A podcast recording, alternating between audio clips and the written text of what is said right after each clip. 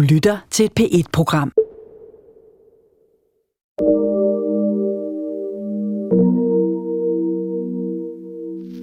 Vi vil have en radio med frisk luft og godt humør. Alle flygtninge bedes henvende sig ved flygtningekontrollen på spor 3. En revolution, en krig, hvad det nu er, det må andre løse. Men offrene skal der ikke drukne imens. Det er første gang i verdenshistorien, at et land fuldstændig åbner sine grænser. Der er udefra kommet fremmede til Danmark altid, men indvandring var der ikke hele tiden. Der sivede bare mennesker ind. Fæse, det er græsk og betyder nakke.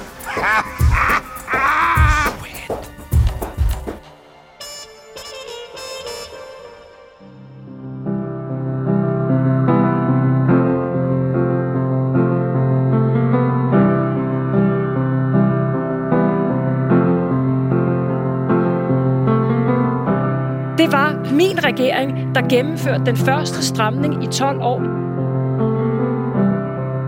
Vi har gennemført den første stramning i 12 år. Det, det handler om, det er, at man går ind og laver de nødvendige lovændringer for at stramme asylreglerne. Man kan se, at der er et pres på alle de europæiske lande, og det går også ud over Danmark. Over Danmark. Over Danmark. Også ud over Danmark.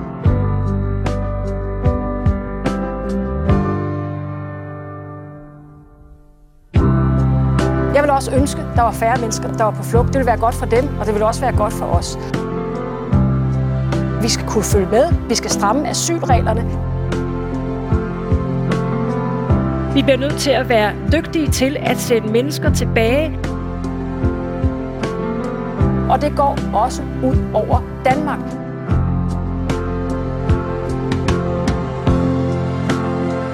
Man skal heller ikke regne med, at vi får råd til at øge vores udviklingsbistand i fremadrettet. Vi har selvfølgelig også andre prioriteringer.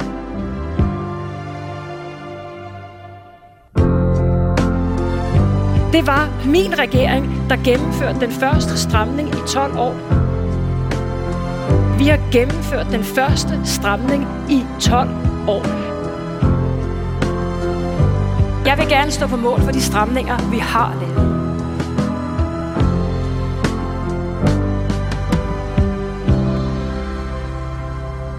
Hun har et vidtgående internationalt netværk. Hun har været statsminister. Hun har været i kontakt med mange regeringsledere i verden, og hun vil være i stand til at rejse penge til FN's multilaterale programmer. Ordene her kommer fra Venstres statsminister, der varmt støtter sin slagende politiske rival til topposten i FN. Samtidig har Lars Løkke Rasmussens regering en finanslov på tegnebrættet, der fastholder, at Danmark barberer 2,5 milliard kroner af bistands- og udviklingshjælpen. Helle thorning Schmidt har i dagen omkring og under FN's generalforsamling i sidste uge i New York været i storbyen for at tale sin sag, at lobby for sin stilling. Og stort set alle herhjemme mener, at den tidligere statsminister i hvert fald er sikker på at komme til jobsamtale hos FN's vicegeneralsekretær, som tager sig af den slags. Der er næppe heller tvivl om, at det kan blive en hård ansættelsesrunde, inden det her sidst på måneden står klart, hvem der skal være den nye chef for 9.000 ansatte med et budget på adskillige milliarder dollar og en flygtningestrøm på 60 millioner hele verden over. Danmark er en duks i verdenssamfundets store klasse, når det drejer sig om ydelser til verdens udviklingslande og fattigste. De danske skatteborgere er faktisk nogle af de eneste, der lever op til FN's målsætning og afleverer over 0,7 procent af bruttonationalindkomsten til værdigt trængende. På den anden side så har billeder for nylig af den spyttende dansker og historier om integrationsministerens skræmmekampagne gennem avisannoncer i Mellemøsten gået verden rundt. Danmarks historiske ry som gæstfri nation er begyndt at flosse lidt i kanterne. Måske er det til den nye kandidats fordel, at Danmark har stolte traditioner inden for verdenssamfundets flygtningearbejde. For det var under en dansk politikers ledelse gennem otte år, at FN's flygtningehøjkommissariat fik tildelt Nobels fredspris. Han var venstremand, han var teolog, han havde et pænt og dannet sprog og en kultiveret fremtoning, og i adskillige år herhjemme blev han betragtet som farveløs og tildelt øgenavne som Dejnen eller Paul Pegepind. Men bag den blide skrald gemte der sig en hård banan. Og det er ham, tidligere udenrigs- og statsminister Paul Hartling, og hans arbejde for verdens flygtninge, som denne radioklassiker blandt andet handler om. Men lad mig lige give ordet til min kollega på programmet i dag, Misha Sand, der her fortæller om verdenssamfundets flygtningehøjkommissariat gennem tiderne.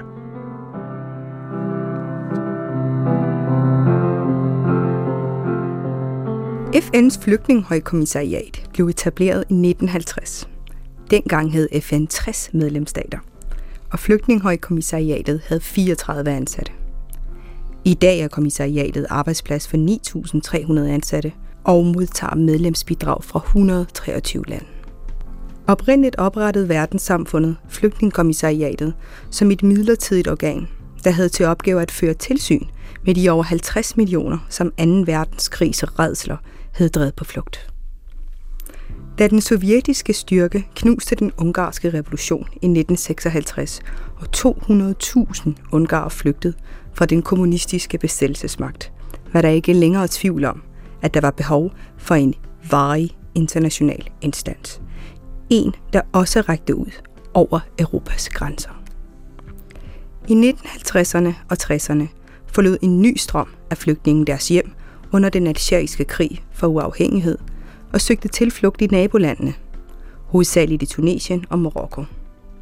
Flygtninghøjkommissariatet måtte igen have nyt mandat og blev nu blandet ind i de afrikanske landes frihedskamp mod kolonimagterne. I 1970'erne gik det heller ikke stille for sig, og FN-organisationen måtte træde til under Bangladeshs befrielseskrig, hvor 15-20 millioner søgte tilflugt i nabolandet Indien. Slutningen af 1970'erne mødte verden nye flygtningsskare i Asien. Også i 1980'erne og de efterfølgende årtier bragte en række nye udfordringer for flygtninghøjkommissariatet med sekteriske og etniske konflikter, folkedrab og borgerkrige. FN's flygtningehøjkommissariat har siden 1950 haft 10 forskellige højkommissærer, som har tjent organisationen i forskellige perioder. 8 ud af 10 højkommissærer har været europæer og der er en stor sandsynlighed for, at den næste i rækken også bliver en europæer. Den siddende flygtninghøjkommissær er den portugisiske Antonia Guterres. I hans 10 år på posten er flygtningorganisationens budget steget med næsten 700 procent. Fra 7 milliarder kroner i 2005 til sin nuværende størrelse på omkring 47 milliarder kroner. Ikke desto mindre ser kommissariatet ud til at være finansielle problemer – Organisationen har nemlig ikke fået dækket en brøkdel af det nødvendige budget til at klare nutidens flygtningeproblemer. Den længst siddende flygtninghøjkommissær var den iransk-franske Sadruddin Aragon, som sad på posten i 12 år. Aragon blev efterfulgt af den danske Paul Hartling, den første dansker på posten og den første højkommissær med titler som udenrigsminister og statsminister på sit CV. Den danske regering har udført et større internationalt lobbyarbejde for at få tidligere statsminister Helle thorning Schmidt indsat som den kommende flygtningekommissær. Men hun har stærke modkandidater fra blandt andet Tyskland, så det er langt fra sikkert, at den tidligere danske statsminister kan gøre sin forgænger Paul Hartling selskab i rækken.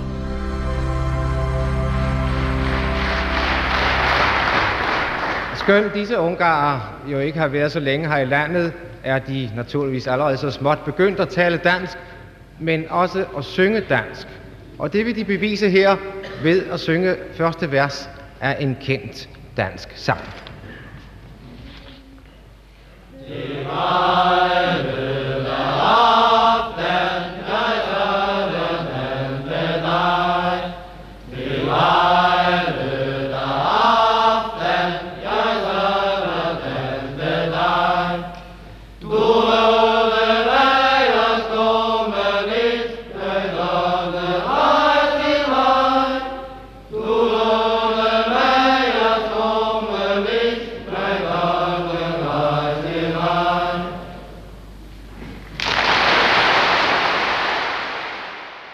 blev ringet til os fra en fabrik, en trikotagefabrik i Aalborg.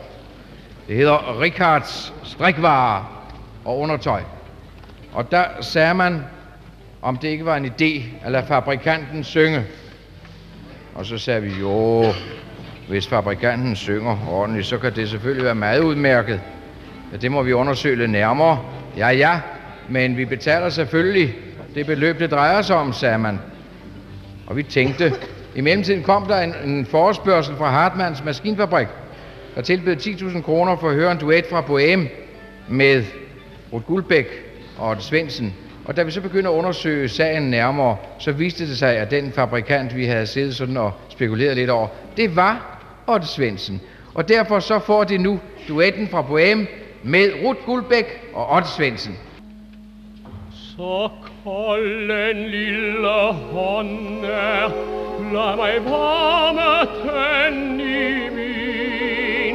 La flyden fare, hvor søerne kan vi Danskerne sang, fornøjede sig og spyttede beredvilligt i bøssen for at hjælpe de fremmede på flugt i året 1957, som man kunne høre i indslaget her.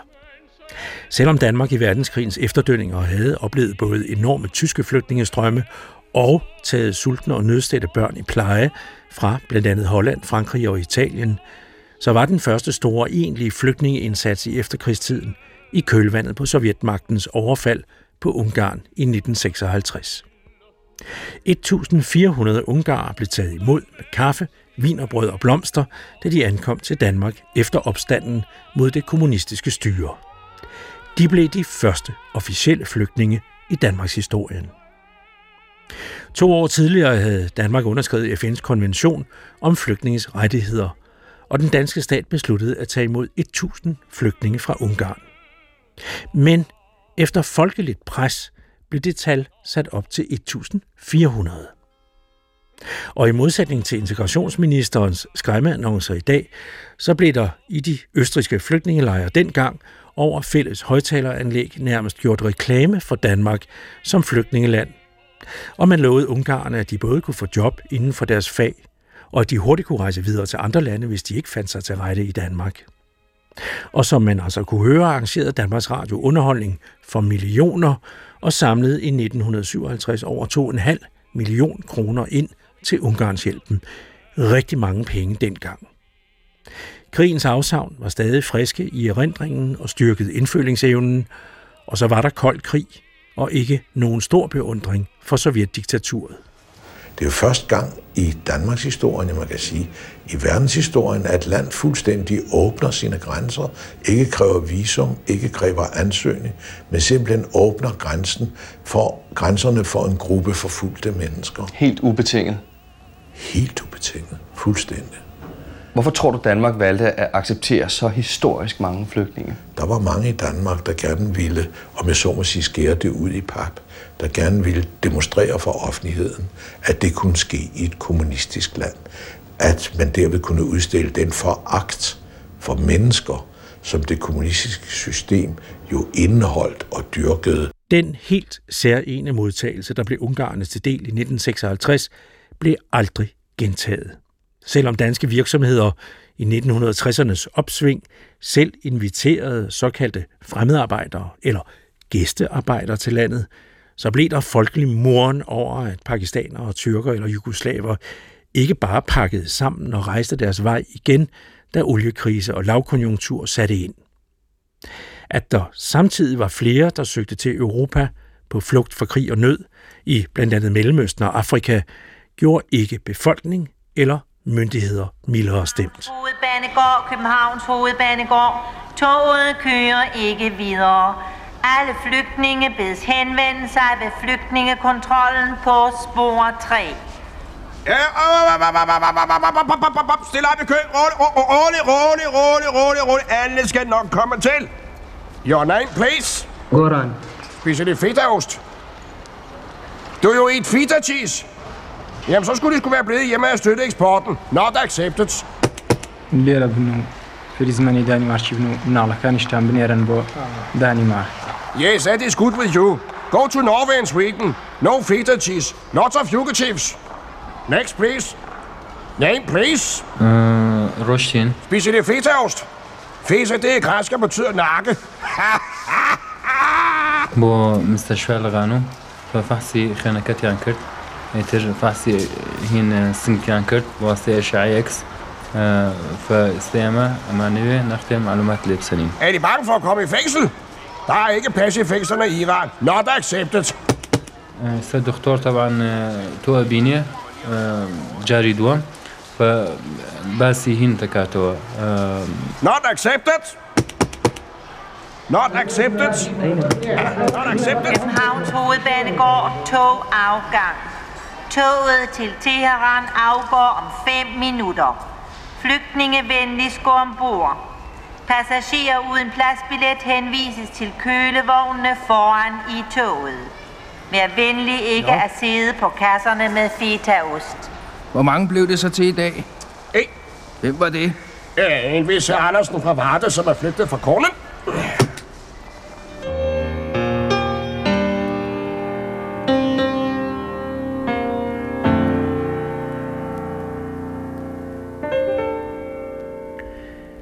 En af de store internationale flygtningekatastrofer, der ramte verden i de år, indtraf efter afslutningen på Vietnamkrigen, hvor over 500.000 vietnamesere i årene efter begav sig ud på en farefuld færd over havet i synkefærdige skuder og joller, og ordet bådflygtning første gang kom på læberne. Man mener, at over halvdelen omkom undervejs. En af dem, der kom til at beskæftige sig med de vietnamesiske flygtninge på verdenssamfundets vegne, var dansker. Paul Harling, hvad kommer konferencen til at betyde for de flygtninge, der nu ligger i lejrene, der ligger ude på havet? Enten det er Malaysia, Indonesien eller i Thailand. Skal vi være lidt højtidelige og sige, nyt håb om liv? Min kollega, en ung Steffen Gram, møder i 1977 den tidligere stats- og udenrigsminister, venstremanden Paul Hartling, der netop på det her tidspunkt er blevet udnævnt som leder af FN's flygtningehøjkommissariat. de, der ligger på havet, vil have en øget sikkerhed for, at de vil blive eftersøgt, hvis de forsvinder, og, og, og de bliver hjulpet, hvis de passerer et skib osv. I lejrene, øh, de vil have en, en større sikkerhed nu for at blive modtaget, fordi vi har fået de mange genbosætningspladser. Det er nemlig ikke bare det, at så er der nogle flygtninge, der får et nyt hjem. Det er klart, det er nummer et, og det er det vigtigste. Og der er der altså i de kommende måneder øh, over 200.000 mennesker, 260.000 mennesker, som vil komme og få et nyt hjem og blive sig selv og klare sig selv. Ikke bare leve i en lejr på, hvad folk bringer dem. Men det andet er, at de lande, som modtager dem, har været meget tilbageholdende med at modtage dem, og i nogle tilfælde ligefrem skubbet dem tilbage i, i havet og sendt dem væk fra kysten, mange gange til en død, en drukne død. Som vi har set i Malaysia for eksempel. Som man har set i Malaysia. Og deres begrundelse har været, vi har taget så mange, nu kan vi ikke tage flere, der bliver ved med at komme, og I hjælper os ikke, så nu er det nok. Enough is enough, som de siger. Nu er det nok. Øh, det, at man nu kan tage dem væk, kan først hjælpe de mange flygtninge, og det er det vigtigste naturligvis, men det kan måske også give disse modtagerlande en begrundelse over for deres befolkning og en forsikring for, at nu kan det gå, sådan at de ikke afviser dem. Og det er meget vigtigt. Vi er som et første princip i flygtningearbejdet, siger vi, at flygtninge, der kommer, skal modtages og må ikke tvinges tilbage. Det er det, som er sket både i Thailand og i Malaysia, og det har vi været meget opbragte over og meget bekymrede over, og vi har protesteret. De har sagt, jamen så må I jo hjælpe os. Det er det, som nu sker, at vi hjælper dem, og det er en af de meget gode resultater af denne konference. Ender vi, det er, når vi snakker om modtagerlandene. Ja. Konferencen var jo ikke så interesseret i at snakke om udskibningslandet. Der øh, flygtningene kommer fra. De politiske fordømmelser af Vietnam var jo i virkeligheden meget moderate på konferencen. Er det var jeg glad for, at de var. Ja. Og det har vi bedt dem om. Hvis man nemlig skaber en atmosfære, hvor man bare sidder og fordømmer hinanden, øh, det kan man gøre i ugevis og i månedsvis. Øh, Jeg, er den indstilling, at handling taler højere end ord, og jeg vil meget hellere, at der sker noget til at hjælpe flygtningene. Og vi har det princip i flygtningehøjkommissariatet, at vi spørger ikke om grundene. Det må de ordne i de politiske afdelinger i Forenede Nationer. Men denne del af de Forenede Nationer har den meget gode opgave at hjælpe folk, som er blevet ofre for en politisk situation, en revolution, en krig, hvad det nu er. Hvis der er sådan en situation, det må andre løse. Men offrene skal der ikke drukne imens. Det er dem, vi skal hjælpe. Og det kan vi meget bedre nu. Vi kunne det allerede før, vi har hjulpet i tusindvis, i millioner, men, men nu har vi fået et nyt stort skub frem. Derfor er jeg glad for den konference. Men der er jo også politik i udvælgelsen af flygtninge. Altså for eksempel den amerikanske måde at vælge flygtninge ud på for mange af lejrene. Det har været sådan, at der var en masse mennesker, man ikke ville have. Det er ikke helt så galt, som det var. I begyndelsen var det noget, at man udvalgte. Man tog dem, der kunne tale engelsk, og som havde en god uddannelse. Og de er også gode at få i et land, naturligvis. Men man er kommet ind på, og det har man gjort fra de nordiske lande, hvad jeg er meget glad for, at tage folk gruppevis. Så er der både nogle meget dygtige og nogle mindre dygtige, og end også tage handicappede. Det gør man i de nordiske lande, det gør man i Schweiz, det gør man i stigende grad også i de store modtagerlande. Øh, de har forskellige kategorier, men de er begyndt at komme frem også til den sidste kategori, og sådan skal det være. Der kører jo også debatten hele tiden om, hvor godt kan vi integrere vietnamesere i vores samfund. Jeg tænker ikke bare på Danmark, men altså i Vesteuropa i det hele taget. Øh, lande, som traditionelt ikke har øh, asiatisk islet. Vil det ikke ja. være bedre på en eller anden måde, hvis man kunne sikre, at vietnameserne og indokineserne blev bosat i områder, hvor der var vietnamesere? Uden tvivl. Uden tvivl. Og øh, det vil også ske, og det er sket. Der er nogen, som er blevet bosat i deres eget område. Og det ønsker vi altid. Det allerbedste er, når folk kan vende tilbage til deres eget land. Det kan ikke ske her. I hvert fald ikke før alting bliver ændret. Så er det næstbedste, at de bosættes i deres eget område, klima og alting. Det er klart at flytte en, en vietnamesisk familie, for eksempel til Danmark. Det er et kulturelt chok for, for de folk. Øh, jeg har set børnene i Schweiz og de nordiske lande. De kender ikke sne, for eksempel. De synes, det er det mærkeligste, de har set. Men værre er jo, at sprog og skik og mad og alting er anderledes. Det er en stor ting at overvinde. Øh, men jeg har meget godt håb, for jeg har set så mange steder, at netop de vietnamesiske grupper, de øh, falder godt til i et samfund. De forstår at tilpasse sig. De er nemme at have med at gøre. De er ivrige for at bestille noget. De er ivrige for at komme til at klare sig selv. Og derfor er det meget vigtigt, hvis modtagerlandets befolkning har åbne døre og er parat til at tage drengen med i fodboldklubben og, og give en kop te til familien og, og behandle dem som gode medmennesker, det vil være helt afgørende, og det er det, måske noget af det vigtigste, når vi kommer til det punkt, hvor de bliver modtaget. Så vidt en forholdsvis nyudnævnt flygtningehøjkommissær i 1977, og selvom tonen er beleven og stemmen behagelig, så er der ingen tvivl om standpunkterne hos manden, der havde påtaget sig opgaven at hjælpe verdens flygtninge, uanset magtforhold og baggrund. Og der kom flere og flere af dem netop i de årtier. Fra Latinamerika, Asien, Afrika, Mellemøsten og dem, det lykkedes, de få, at gennemtrænge jerntæppet fra øst til vest. Det CIA-inspirerede kup mod den socialistiske præsident Allende i 1973 drev chilenere i tusindvis over Atlanterhavet. Den islamistiske revolution i Iran medførte en flugt og udvandring af 10.000 i 1980'erne alene, mens andre tusinder flygtede fra borgerkrig i Afghanistan eller palæstinensiske flygtningelejre i blandt andet Jordan og Libanon. Paul Hartling havde fast sæde i Genève, men fartede kloden rundt i et kapløb med de voksne flygtningestrømme, der i hans embedsperiode også gjorde det nødvendigt at mange doble højkommissariatets budget. Efter fire år blev kommissærens anstrengelser belønnet med Nobels fredspris, som Paul Hartling tog imod på kommissariatets vegne i 1981. Det betyder naturligvis en stor og uventet opmundring for os alle sammen her i Genève, men også ud over verden, hvor, hvor jeg har alle øh, mine folk som repræsentanter. Det er en stor opmundring, at man i Norge har redigeret denne pris. Det tror jeg også er en stor inspiration eller opmuntring for mange flygtninge. Fordi når jeg kommer rundt til lejrene, er det ikke så sjældent, de siger, åh, så er vi da ikke helt glemt. Denne Nobelpris tror jeg vil fortælle dem, at de er ikke glemt, at verden interesserer sig for flygtningenes problemer, og det er for mig næsten det vigtigste. Paul Hartlings embedsperiode i FN var sat til fem år, men blev forlænget til otte. Og da de var ved at være gået, blev der i FN-systemet talt om at lade ham fortsætte endnu en periode.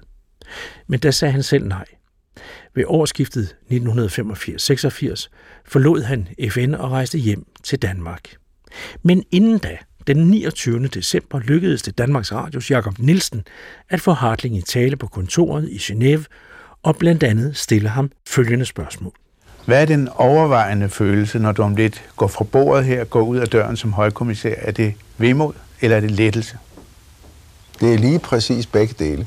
Vi siger samtidig, at for en flygtning, der er den bedste løsning, det er det, vi kalder frivillig hjemvenden. At tage hjem frivilligt til sit land. Det sker ikke så sjældent. Jeg har selv oplevet det med, ja, med tusinder, jeg kan næsten sige med millioner, som er kommet hjem til deres eget land, fordi situationen ændrede sig. Landet blev frit, eller politiske styre ændrede sig noget. Og så er de så glade for at komme hjem. Og der er ingen tvivl om, at det er den bedste af alle løsninger. Og vi tager også frivilligt hjem. Vores hjemvenden er absolut frivillig, og vi glæder os til det. Da du trådte ind på det kontor her for omkring 8 år siden, der var det fået tom, fordi din forgænger Eka Kan havde taget sine møbler med sig, og så møblerede du det på dansk, og de har holdt godt gennem årene. Så havde du vel nogle ambitioner, nogle visioner. Er der så i den 8-årsperiode sket et egentligt gennembrud for flygtningen som person? Jeg tror, jeg må sige, ja, der er sket noget. Det er klart, det at være flygtning, og være tvunget til at forlade sit land, sin landsby, sit hjem, alting. Det er i, i princippet, i bunden, det samme. Det er det, at, at nu er livet umuligt her, nu kan jeg ikke være her mere, nu må jeg rejse. Det er det samme. Der er måske begyndt at komme, det er den anden del, hvor det er skiftet noget. Og det siger jeg uden nogen glæde, at der er begyndt at komme nogle strømninger i, i også i Europa, også i Amerika og Kanada, som siger, hvad skal vi med de fremmede? Og den kolde tone, som heldigvis ikke gælder for et flertal, men gælder for nogen, og derfor præger nogen kredse, den er, synes jeg, meget foruroligende. Før du rejste hjemmefra, nåede du i dansk politik at blive udnævnt til en hård banan, og i forbindelse med udnævnelsen blev du i New York Times af en journalist, i øvrigt en kvindelig journalist, kaldt for en skrab gammel fyr med nerver af stål. Og til fuldkommenhed så vandrer du akillescenen på den ene fod. Men har opgaven her i virkeligheden ikke været først og fremmest at være ydmyg, at stå med hatten i hånden, fordi flygtningen som sådan kan jo ikke stille nogen egentlige krav. Jo, måske. Jeg er nu ikke helt sikker på, at det er rigtigt. Det at være flygtningehøjkommissær er på en måde noget mærkeligt noget. Det er rigtigt. Hatten i hånden og, og bede om penge, og jeg skammer mig ikke ved at tække. Det er ikke til mig selv. Det er til flygtningene, og vi har tækket, og vi har fået, og det er et mirakel, at vi har fået så mange penge, at man kan femdoble på en to-tre år. Det gjorde vi nemlig. Det er der ikke ret mange firmaer, der kan gøre. Ikke når man skal forhandle med finansminister. Men de har altså været gode. Og der kræves måske både hatten i hånden, men måske også lidt fasthed. Også lidt øh, god, hvad skal man sige, forretningsmæssig styring af det hele. Jeg tror, når vi har fået pengene, så hænger det sammen med, at der var en i giverlandene, som vi kalder det, der var der en, en tillid til os, en fornemmelse af, at her brugte man altså pengene rigtigt. Vi solgte ikke med dem, og vi har, vi har sagt, nej, vi kan ikke bruge penge på det og det, og så videre. Der, øh, det er ikke bare at give ud. Mm. Men dertil kommer det andet, at, at det at beskytte flygtningene og sikre sig, at de får menneskelige rettigheder og ikke bliver sendt hjem mod deres vilje til fængsel, tortur og måske endda henrettelse, det kræver forhandling med regeringen, og der må man ofte øh, sige meget faste og bestemte ting. Det kan ikke nytte noget, at, at man bare er blød. Man har en opgave på de forenede nationers vegne, på alle landets vegne. Jeg har ofte sagt til en statsminister eller en præsident, nu må jeg altså sige, at I må behandle disse flygtninge sådan og sådan og sådan, og I kan ikke være bekendt at gøre, hvad I gør. Og jeg taler jo på alle landets vegne, også på jeres eget. I har selv valgt mig til at være flygtningenes talsmand, flygtningenes forsvarsadvokat. Nu gør jeg det på jeres egne vegne. Det kræver egentlig måske nok dels lidt politisk sans, dels lidt forhandlingsevne, måske også en vis fasthed. Man kan jo ikke bo med sin kone otte år i Genève, uden at lære sig fransk. Nu vil jeg godt spørge, om du kender en vise, der har et omkvæd, der hedder Je ne regrette rien. Så jeg kan i hvert fald så meget fransk, at jeg umiddelbart kan oversætte, og det betyder, at jeg beklager ikke noget. Nej. Jeg er ikke noget, jeg er ked af. Der er ikke noget, du fortryder. Det er jo klart.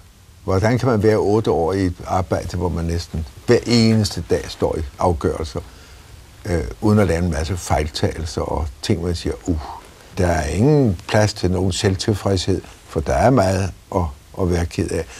Der er det underlige, at man står gang på gang med mennesker, som ja, altså ens hjerte er ved at gå i stykker, når man ser, hvordan de har det. Og så står man med, med at man ligesom ikke kan gøre noget, fordi der er et politisk, en, det vi kalder en stenmur, man ikke kan komme igennem. Men, men øh, det, som hjælper, er jo, at vi har så mange eksempler på, så at, at det lykkes noget alligevel. Vi får breve og alt muligt, som siger, tak og tak, nu er jeg igen sammen med, min, med mine børn eller med min kone og hvad det er. Og så kan man næsten græde og lykke over, at det kan også, det hører også med i, i billedet.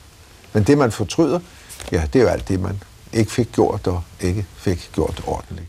Et års tid senere var det teolog og tv-vært Jørgen Thorgård, der interesserede sig for den pensionerede højkommissær og også teolog Paul Hartlings gudfrygtighed og syn på fremtiden.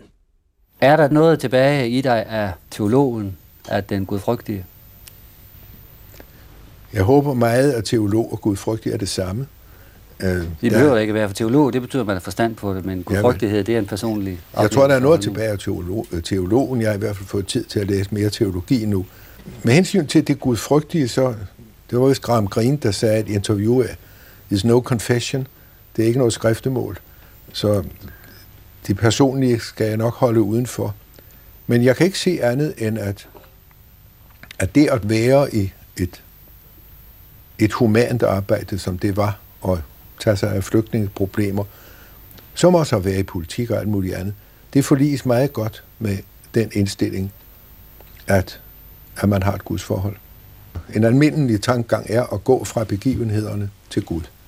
Det vil sige, man, man føler noget uretfærdigt. Man mister en, man holder meget af.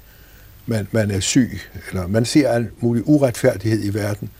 Og så prøver man ud fra det at sige, hvordan kan så Gud være? Ja, så må han jo være ond og uretfærdig, drejlagtig. Ja. Men den kristne tankegang, det er at gå den anden vej. Det er at sige, at vi ved, at der er en kærlig far. Vi er døbt til at være Guds børn og sige fader, hvor. Og så går vi derfra til begivenhederne. For Gud er der først. Og så øh, bliver det en helt anden situation. Og det kan man også, når man er ude i verden og alle vegne ser meget nød. Og det gør man naturligvis især blandt flygtninge. Ser man meget nød. Men det behøver ikke at rokke ved ens gudstro. Måske tværtimod. Et element i både i den, den kristne forståelse af verdens gang, men også i så mange andre religioners forståelse af verdens gang, er, at det får en ende. Altså at verden øh, tiden, historien, stopper sig selv ved en eller anden katastrofe. Den apokalyptiske indstilling, den kan man jo finde meget tydeligt i det første århundrede. Se Johannes åbenbaring og forfølgelsestiderne, det andet århundrede, det tredje århundrede. Man kan i høj grad finde den på 30-årskrigens tid i Europa. Altså, det er noget, mennesker ofte har tænkt. Øh, jeg kan ikke sige, at mine tanker går meget i den retning. Snarere det personlige, at vi, jeg ved ikke om vi skal sige heldigvis, men sådan er det jo, ved at vores tid bliver forbi. Og det tænker man også meget på. Det tænker man vel på hele livet. Men man tænker også på det, når man bliver ældre, at nu, går, nu gik der igen en dag. Man tærer jo på kapitalen, og så er der ikke meget tilbage en dag. Nogle mener, at det er sørgeligt, fordi nu går ungdommen forbi og alt det der. Øh, jeg synes, det i grunden ikke. Øh, nogle mener også, at nu kan man så lige så godt opgive det hele. Og der holder jeg meget af Luthers ord om, at hvis jeg vidste, at da verden ville gå under i morgen, så ville jeg plante et æbletræ. I dag øh, den tankegang, at vi er her for at virke og bestille noget og, og leve i den tid, vi har. Men uden at fortvivle over, at den tid øh, en dag er forbi. Ja. I overmorgen er det nytårsdag, og der vil Poul Slyder holde en nytårstale. For 14 år siden var det dig, der var statsminister og holdt den. Og jeg kan huske, at du sluttede med en bøn, som, som jeg i hvert fald ikke har hørt før. Kan du huske den? Ja, det var... Den er skrevet af en præst, der Jørgen Schentel, og den faldt mig naturligt i den situation, vi var i. Og den begynder sådan, tak for solen, for månen, for godt vejr og dårligt vejr, og alt slags vejr. Tak for jorden, du skabte til os, og for det land, vi bor i. Jeg synes, det var rigtigt at sige en nytårsdag, hvor vi havde en baggrund af oliekrise og politisk virvar og alting, og sige tak for godt vejr og dårligt vejr. En af dem, der både kender flygtningesituationen gennem tiderne og som vicehøjkommissær for flygtningehøjkommissariatet i en årrække, og som derfor kendte Paul Hartling personligt, det er den danske tidligere topdiplomat Søren Jessen Petersen, der efter 30 års arbejde for flygtninge i verden, nu i dag helliger sig undervisning og mange andre spændende ting, men altså også er gæst i medierne i dag i Radioklassikeren. Og allerførst, Søren Jessen Petersen, hvilket indtryk gjorde det på dig at se flokke af flygtninge pludselig vandre op af de danske motorveje, og at DSB indstillede togtrafikken til vores naboland? Jeg tror, på mig gjorde det i og for sig det samme indtryk. Jeg har jo set dem over hele verden. Men at se dem her, det øh, jeg siger, som øh, mange andre sagde, at øh, det var virkeligheden, øh, der kom til Danmark. Og det øh, andet indtryk øh, var også at, øh, at få virkeligheden til Danmark og få de virkelige mennesker, og ikke bare sådan nogle statistikker til Danmark, men at se, at, at, at, at der var folk, der kom ud og, øh, og forsøgte at hjælpe osv. Det synes jeg var for mig det andet indtryk. Når man nu hører Paul Hartling for over 30 år siden forklare om flygtningeproblemerne og om synet på flygtninge i 1970'erne og 80'erne, så synes jeg jo, at det er meget de samme temaer, i hvert fald, som optræder. Altså angst for de fremmede, deres skikke religion. Er der slet ikke sket nogen forandring i vores syn på flygtninge? Um, jeg, jeg, jeg er enig med dig. Uh, i, i, I det store hele uh, var det samme. Øh, men, men altså, der er sket en, en både kvalitativ og en kvantitativ ændring. Øh, øh, på Hartlings tid havde man store problemer, øh, men hvis du sammenligner i dag øh, 60 millioner øh, flygtninge under UNHCR's øh, ansvar, og som resultat af nogle meget komplicerede krige og konflikter, hvor det meget ofte er svært at se, hvem er flygtning, hvem er oprører, hvem er rebel, hvem er regeringssoldat osv. Øh, det er et meget kompliceret billede, og, og, og det er også blevet svært at løse politisk. Øh, vi fik løsninger øh, i Hartlings tid politiske løsninger. Men i dag, der er det politiske jo fuldstændig stagneret. FN's Sikkerhedsråd fungerer ikke. Så vi står altså også for noget, over for nogle komplicerede kriser, men også kriser, der var længe. Du kigger på Afghanistan, flygtningeproblemet, Syrien ind i femte år, Kongo inde i 20. år osv. Det vil sige, at vi får ikke løsninger, der kan føre til humanitære løsninger. Og dem havde vi dog glædeligt øh, mange af, da Hartling var højkommissær. Hvorfor var det egentlig nemmere dengang? Ja, det var nemmere, fordi at verden var måske, øh, i hvert fald med øh, bagklogskab, øh, lidt mere enkel. Øh, der var to supermagter, øh, øh, og de havde hver deres allierede, og man vidste stort set, hvem var på den ene og på den anden side. Øh, det, der gjorde det sværere, jo, hvis jeg må lægge til, det var der, hvor Hartling manøvrerede fantastisk dygtigt. Det var, at UNHCR havde ikke global opbakning. Hele, skal vi sige, den Sovjetunionens del af, af, af verdensbilledet øh, samarbejdede ikke med os. Og det var først, da flygtningeproblemer begyndte i nogle af de lande af direkte interesse til Sovjetunionen, at de langsomt kom ind i arbejdet. Og det var noget Hartling som politiker også forstod at åbne. For eksempel Vietnam, øh, da vi begyndte at agere på vegne både af Vietnams flygtning, men også i Vietnam, der begyndte Sovjetunionen at sige, jamen måske er de alligevel ikke den der, det der vestlige instrument øh, for, for flygtningearbejde. Et andet af de spørgsmål, som arkivklippene ved Paul Hartling berører, det er, om det ikke er klogest at hjælpe flygtninge i lande tæt på, hvor de er flygtet fra. Vi har hørt Paul Hartling sige, jo, under hensyntagen til flygtningenes tag er det klogt, for det er svært for en flygtning at komme til en helt fremmed kultur. I dag, der virker det som om, at øh, vi siger jo, lad mændene blive i nærområderne, men det er altså hensyn til vores egne tag. Ja, det er jeg helt enig, helt enig i. Uh, det der nærområderne, uh, jeg mener, uh, lad os starte med, med, med, med virkeligheden. 90 procent af verdens flygtninge er i nærområderne. Og med nærområderne mener vi nabolandene til konfliktlandene osv. Så, videre. så de er der allerede. Og man får nogle gange den fornemmelse, den der sådan kliché, lad os hjælpe i nærområderne, det er simpelthen, for så bliver det der, så ser vi dem ikke. Øh, men, men, men, men det, der bekymrer mig en lille smule, øh, det er, at øh, de, der slynger de der klichéer ud, har egentlig ikke tænkt over, hvad det betyder. Hvad betyder det at hjælpe for eksempel syriske flygtninge i nærområderne? Du har Libanon, hvor en ud af fire mennesker er flygtninge. Tænk dig på det enorme pres på Libanon. Øh, risiko for destabilisering osv. osv. Så det er jo ikke bare et spørgsmål at hjælpe flygtningen i nærområderne. Det er også meget vigtigt, at vi hjælper nærområderne, og der svigter vi. Øh, det er nemt, at man siger nogle gange, jamen det skal vi gøre, fordi at vi kan jo hjælpe øh, 20 flygtninge i nærområderne for hver flygtning, vi hjælper i Danmark. Ja, det kan vi, hvis vi kun hjælper flygtningene. Men hvis vi går rigtig ind og forsøger at hjælpe nærområderne, pres på infrastruktur, skoler, hospitaler, priser, der stiger, mangel på boliger, øh, så øh, bliver det en anderledes massiv indsats, men det er den, der også er nødvendig. Og det er noget, jeg synes, man øh, slet, slet, slet ikke fokuserer på. Og derudover har man så den der helt modsætning. Danmark vil hjælpe i nærområderne, man skærer ned på udviklingsbistanden. Jeg er spændt på at se, hvordan det regnskab går op. Regeringens integrationsminister, hun har forsøgt sig med en annoncekampagne i Mellemøsten, der skal afskrække folk fra at søge til Danmark, og mange har talt meget klogt om, hvorvidt det virker eller ej. Men jeg kunne egentlig godt tænke mig at spørge, om du synes, det er i orden moralsk, at man sådan forsøger at afskrække flygtninge, potentielle flygtninge, flygtninge fra krigen i Syrien for eksempel, ved at øh, vi indrykker avisannoncer på arabisk, der skal fortælle dem, at her skal de ikke komme. Jeg synes, det er fuldstændig uanstændigt fuldstændig uanstændigt, og i øvrigt tror jeg ikke, det har den store effekt.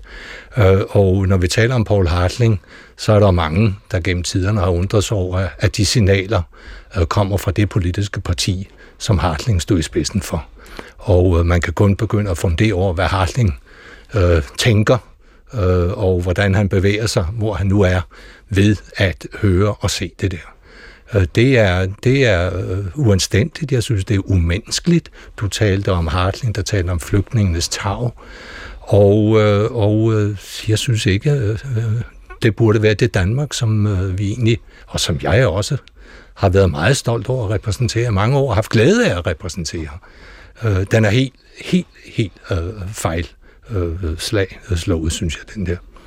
Ja, nu tog du ligesom luften ud af mit spørgsmål, jeg havde formuleret som, hvem er vi som danskere i dag?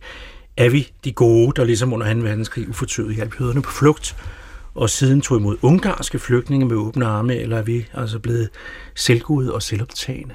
Ej, nu synes jeg, at vi skal passe lidt på øh, vi og vi og vi, fordi som vi lige har set tidligere, og jeg nævnte det, det der meget spontane og flotte respons fra mennesker over det meste af Danmark. Jeg tror, vi er en blanding Øh, jeg tror, der er øh, folk, og, og det skal vi tage alvorligt, øh, der er øh, genuint lidt bekymret over at se de ændringer i vores samfund. Men man hjælper dem ikke ved at, at rent udsagt fylde dem med forkerte oplysninger. Tal åbent om problemerne, men også hvad vi gør ved det.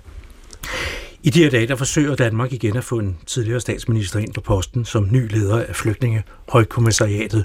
Og du har med dine eksempler også, men tidligt i vores interview sagt, at Danmarks ry som det her flygtningeinteresserede og venlige land er, er flosset. Ja. Hvad betyder det for Helle thorning muligheder for at øh, blive flygtningeholdkommissær? Jeg tror ikke det faktum, at Danmarks ry er blevet flosset som sådan, øh, vil få en afgørende rolle. Det, der ganske givet vil nævnes, at, øh, skal vi sige, nogle af de andre kandidater, det er, at Helle Thorning, øh, da hun var statsminister, øh, selv stod for nogle meget kraftige stramninger, og ikke mindst var meget stolt af sine stramninger. Og under hele valgkampagnen kørte en politik på, vi har strammet langt mere end den tidligere regering. Det var den tidligere danske topdiplomat Søren Jessen Petersen. Mangeårig medarbejder ved FN's flygtningehøjkommissariat, blandt andet som assisterende højkommissær. Til sidst her i Radioklassikeren vil jeg vende tilbage til fortiden, til den historie af indvandring og indvandrere, flygtninge og fremmede, der også er Danmarks historie, og som historikeren Palle Lauring gjorde rede for i en gennemgang og kommentar i programmet Kvart i 9 for 30 år siden i 1985. I skolen lærte vi om folkevandringerne. De stod på i flere hundrede år efter Kristi fødsel. Stammer og folk brød op og vandrede ud for at finde ny og bedre bosteder. I reglen aner vi ikke, hvorfor de gik på vandring, men vi lærte, at når kæmper og teutoner kom heroppe fra og slog et par romerske legioner, var det imponerende. Men når hundernes hårder brød ind i Europa fra Asien, var det en afskyelig historie. Dem kom der så mange af, at Ungarn stadig har navn efter dem. Men der var mange andre vandrende folk. Vestgoterne, vandaler, heroler, kelter, de kom nu tidligt, og flere endnu. Europas befolkninger blev ret blandet i de år. Så holdt folkevandringerne op, stod der i historiebøgerne, men det gjorde de ikke. Der har været folkevandring kloden over altid. Der kom fremmede til Danmark i oldtiden og siden. Der er udefra kommet fremmede til Danmark altid, men indvandring var der ikke hele tiden. Der sivede bare mennesker ind. Der kom tyskere til Danmark i den tidlige middelalder. De kom som købmænd og håndværkere og søgte til byerne. Vi hører om tyske grupper, for eksempel i Roskilde, og i København hed en del af strøget Tyske Mandegade. Stina Eller Rasmussen har peget på, at langs en del af gaden var grundene stykket ud på tysk, så de var smalle og havde husets gavl mod gaden. Der kom så mange tyskere, at de prægede det danske sprog, ikke alene med en del nye ord, men i selve sprogets bygning, og det skal der ret meget til. Op gennem middelalderen vandrede udenlandsk adel ind i landet. En slægt som Molke går tilbage til 1300-tallet med sin danske gren. Indvandringen skete i øvrigt næsten kun til byerne. Landbefolkningen, der var den største del af rigets indbyggere, levede stort set uden at fremmede kom til. Der kom flere praktiske folk i handel og håndværk. Og de kom fra Holland, fra Skotland, Tyskland og flere steder. At en stor købmand som Marcelis ikke var en gammel dansk slægt, kan vel høres på navnet. Altså, Efter 1660 blev indvandringen hovedsageligt tysk, men med den dansk-norske union kom en del nordmænd til Danmark. Slægten Heiberg er norsk, og det er ikke holdt hemmeligt, at Holberg Tordenskjold og Johan Hermann Wessel var nordmænd.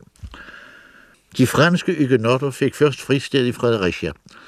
De var religiøse flygtninge fra Frankrig, hvor alle ikke-katolikker blev forfulgt og smidt ud. Og Danmark tog imod dem, dels fordi de var en art trosfælder, dels fordi der imellem dem var mange dygtige folk. Af de franske indvandrere har forbavsende mange også holdt slægten smukt fremme, som Deleurant, Lacour, Lefebvre, Morville, Honoré osv.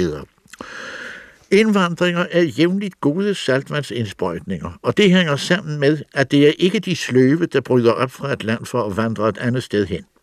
Det kan være mennesker, der har kørt deres liv skævt og vil prøve et andet sted, men de er ikke i flertal. Tager vi vort åndsliv og vores kunstnere fra de klassiske dage klinger mange af navnene ikke af oldnordisk saga. Her er kun som eksempler billedhuggerne Stanley og Wittevelt, Freund, malerne Eggersberg, Frølich, Gärtner, Købke, Fermeren og Marstrands familie stammer jo nok fra Marstrand. Musik, Kulau, Heise, Weise, Hartmann, Schulz, Gebauer og Hornemann – Teater, Bournonville, Dupuy, Galeotti, Preisler, Mantius, slægten Prise, Fister, og af skribenter Ønslægger, Ewald, Goldschmidt, Hauch, Hertz, Heiberg, Ingemann, Lemke, Jacques Staffeldt, Edvard Storm og senere Stuckenberg, Schandorf og Drachmann og brødrene Brandes. For at undgå misforståelse, det er ikke meningen, at vi skal dele nationen op efter navne i mere eller mindre gode danskere. Og her siges heller ikke, at indvandrere tæller kun de mennesker, der kan placere sig i biografisk leksikon. Men det ses, at vores guldalder i høj grad bygger på indvandrere og deres børn, og at vi ude fra til vores kultur har fået et væsentligt og værdifuldt bidrag. Det gælder lige så fuldt i videnskab og i forskning, og i det praktiske liv, og i skaren af danske politikere, krigere, Monrad, Tjerning osv. Til dem kommer alle de mere eller mindre ukendte indvandrere i handel og håndværk. Vi fik en stor svensk indvandring lige før århundredeskiftet og op til Første Verdenskrig. Morsomt nok ikke mindst af svenske skræddere. For sig selv står kapitlet om de danske jøder. Deres skæbne i Europa er mørk og skal ikke repeteres igen her. I Danmark begyndte jødernes borgerret i Fredericia, og der kom enkelte af de vanlige reaktioner. 1787 blev gravstenene på den jødiske kirkegård væltet til dels ødelagt. Det var præsteret af et par officerer, der blev straffet og dømt til at erstatte skaden, og summen blev holdt tilbage i deres gage. Jøderne har deres egen religion og et snævert sammenhold. Det har gennem århundreder skabt en mistænksomhed, men der var nu også andre grunde til de europæiske ikke-jøders uanstændige opførsel. Det rejser bare spørgsmålet, som er elgammelt, indvandrers klandannelse om egen identitet. Den kan være tradition og religiøst inspireret. Den kan være et værn, men også en fare for klanen. Det spørgsmål er i dag aktuelt for andre grupper. Nu er den jødiske isolation i hvert fald i Danmark noget nær fortid, hvor katolikker opfattes heller ikke som en isoleret gruppe. Men vi lever i dag i en folkevandringstid, der talmæssigt ganske stiller den gamle i skyggen. Der har efter krigen været en enorm vandring i Europa fra øst til vest. Der er rundt på kloden mange andre vældige vandringer. Men for vort vedkommende, vi har to grupper af nye borgere. Fremmedarbejderne og flygtninge plus normale indvandrere. Fremmedarbejderne er et europæisk fænomen, som de fleste stater har behandlet klodset. Der var for få arbejdere, og så inviterede man folk fra Pakistan og fra Tyrkiet, og hvor de ellers var få. Man kunne have lært af Israels rationelle form for kibbutzerne. Der kommer fremmed arbejdskraft på halv- og helårs kontrakter. Havde vi gjort det, havde det været fair play, og praktisk den der arbejdsløsheden kom, og enhver kunne sige sig selv, at underskud af arbejdskraft kan ikke være et evigt fænomen. Så havde de fremmede vidst, hvor de stod. Nu kan de med rette føle sig dårligt behandlet. Forskellen på de rige og de fattige lande må føre til, at folk fra de fattige lande, en del af dem, får den tanke at vandre hen, hvor rigdommen er, og hvor der vil så er bedre muligheder. Det kan sættes irrationelt i system. V.S. Neipauls bog Among the Believers kom på dansk 1982 som blandt de rettroende en islamisk rejse. Side 111 fortæller han, at i Pakistan blev udvandringerne sat i system. Savkyndige studerede de forskellige staters indvandringslove og vilkår for indvandrere, undersøgte mulighederne for at omgå lovene, for at få familie sendt efter dem, der slap ind, for studentervis byttet om til arbejdstilladelser, og i de lande, som de kom til, skulle de søge kontakt med borgerretsorganisationerne, de skulle tale med, om forskellen på rige og fattige lande, tale om det modbydelige i racediskrimination og om menneskeligt broderskab. De skulle pege på de forskellige staters egne idealer og videre. Jeg er klar over, at det er risikabelt at citere det sted, fordi det kan misbruges. Men hjemsendte penge fra de udvandrede spillede en stor rolle i Pakistans økonomi. Men i forrige århundrede satte vi jo selv de danske udvandringer i system. Problemet med alle grupper af indvandrere er kommet bag på de fleste europæiske stater. Selvfølgelig kan Danmark ikke uden videre fordøje millioner af fremmede, og vel er alle mennesker lige, eller skulle gerne være det, men de er ikke ens. Og jo mere fremmede de fremmede er, jo vanskeligere bliver processen med at få dem til at glide ind. Og her mangler en klar linje. Vi står over for ny krav. Jøderne har deres religiøse spiseregler, katolikkerne har deres faste tider, de har aldrig skabt problemer. Men med så mange nye krav og tabuforestillinger bliver bare et spørgsmål som skolebespisning ret kompliceret, og der skabes vanskeligheder i hospitalernes køkkener. Det er et problem, at visse af vores gæster ikke tolererer, at mandlige læger behandler indvandrernes hustruer og døtre. Alt det er nyt og kan glide i lave ved smidighed fra begge sider. Men her kommer så spørgsmålet om de fremmedes identitet. Vi har flygtninge fra både Indien og Iran. De har ikke meget at sige hinanden. Islamiske indvandrere fra forskellige lande kan lettere komme i kontakt, hvis de da ikke netop er dødsfjender hjemmefra. Med al respekt for gæster må vi kræve, at de, hvad angår hjemlandenes skikke, reber sejlene en smule. Blodhævn blev i Danmark afskaffet for 700 år siden, og det må de holde op med, hvis de vil være her. Mor på mennesker, der krænker deres hjemlige ægteskabsregler, kan vi heller ikke godkende. Tilfældene er meget få, men det skader alle indvandrere, at slikt sker, fordi det for os er ret forbavsende, så det bliver der lagt mærke til. Spørgsmålet er, om de fremmede vil være danske, eller de vil være sig selv. Hvis jeg rejser til en landsby i Australien, bliver der ikke straks lavet en dansk skole til vores børnebørn. De må lære engelsk. Jeg må finde landets form. Så kan jeg sidde hjemme og synge af højskolesangbogen, hvis jeg vil, eller søge kontakt med andre danske og holde jul. Spørgsmålet er, i hvor høj grad en indvandrer skal blive dansk og give slip på sig selv. Det går lettere for en englænder end for en vietnameser, for de to spring i kultur er ikke lige store. I andre lande, i USA for eksempel, er det fænomen gammelt, og de indvandrede grupper har måttet klare problemerne selv. Her i landet er det pudsigt nok nyt, uagtet vi som sagt har taget imod fremmede altid. Men til nu lod man dem klare ærterne selv, og det gjorde de så. Vigtigt er landets sprog. Kan man ikke det, er man svært ensom. Og danskerne må slække på deres sovende mentalitet. Der bliver nok sat en bremse på indvandringerne, det bliver der altid, så de hører med i billedet. Men et andet fænomen lurer i alle lande og til alle tider. Når skaren af indvandrere når op over en vis størrelse, kommer uviljen og fremmedhavet uværligt. Det ser ud til at være rent biologisk, et urgammelt stammeværn, som bare er svært uheldigt i en stat af i dag. Det var nok en idé at nå til en modenhed, så vi lader dem være mere i fred med deres overgangsbesvær. Og vi skal respektere de fremmedes mentalitet og identitet, men så har vi også lov til at hævde vores egen. Vi lever i en folkevandringstid, men også i den lader der sig leve med både anstændigheden og identiteten i behold. Og jo, da det gælder begge parter.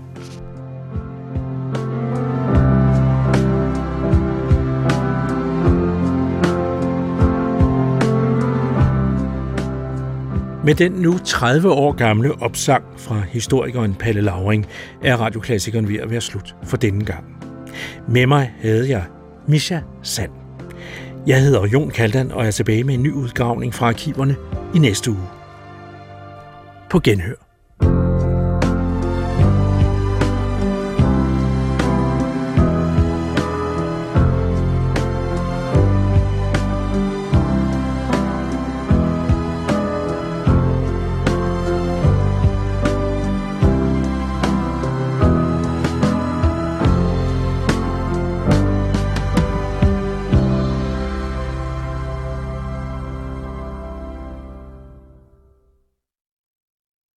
Du kan finde alle P1-programmer på dr.dk-p1.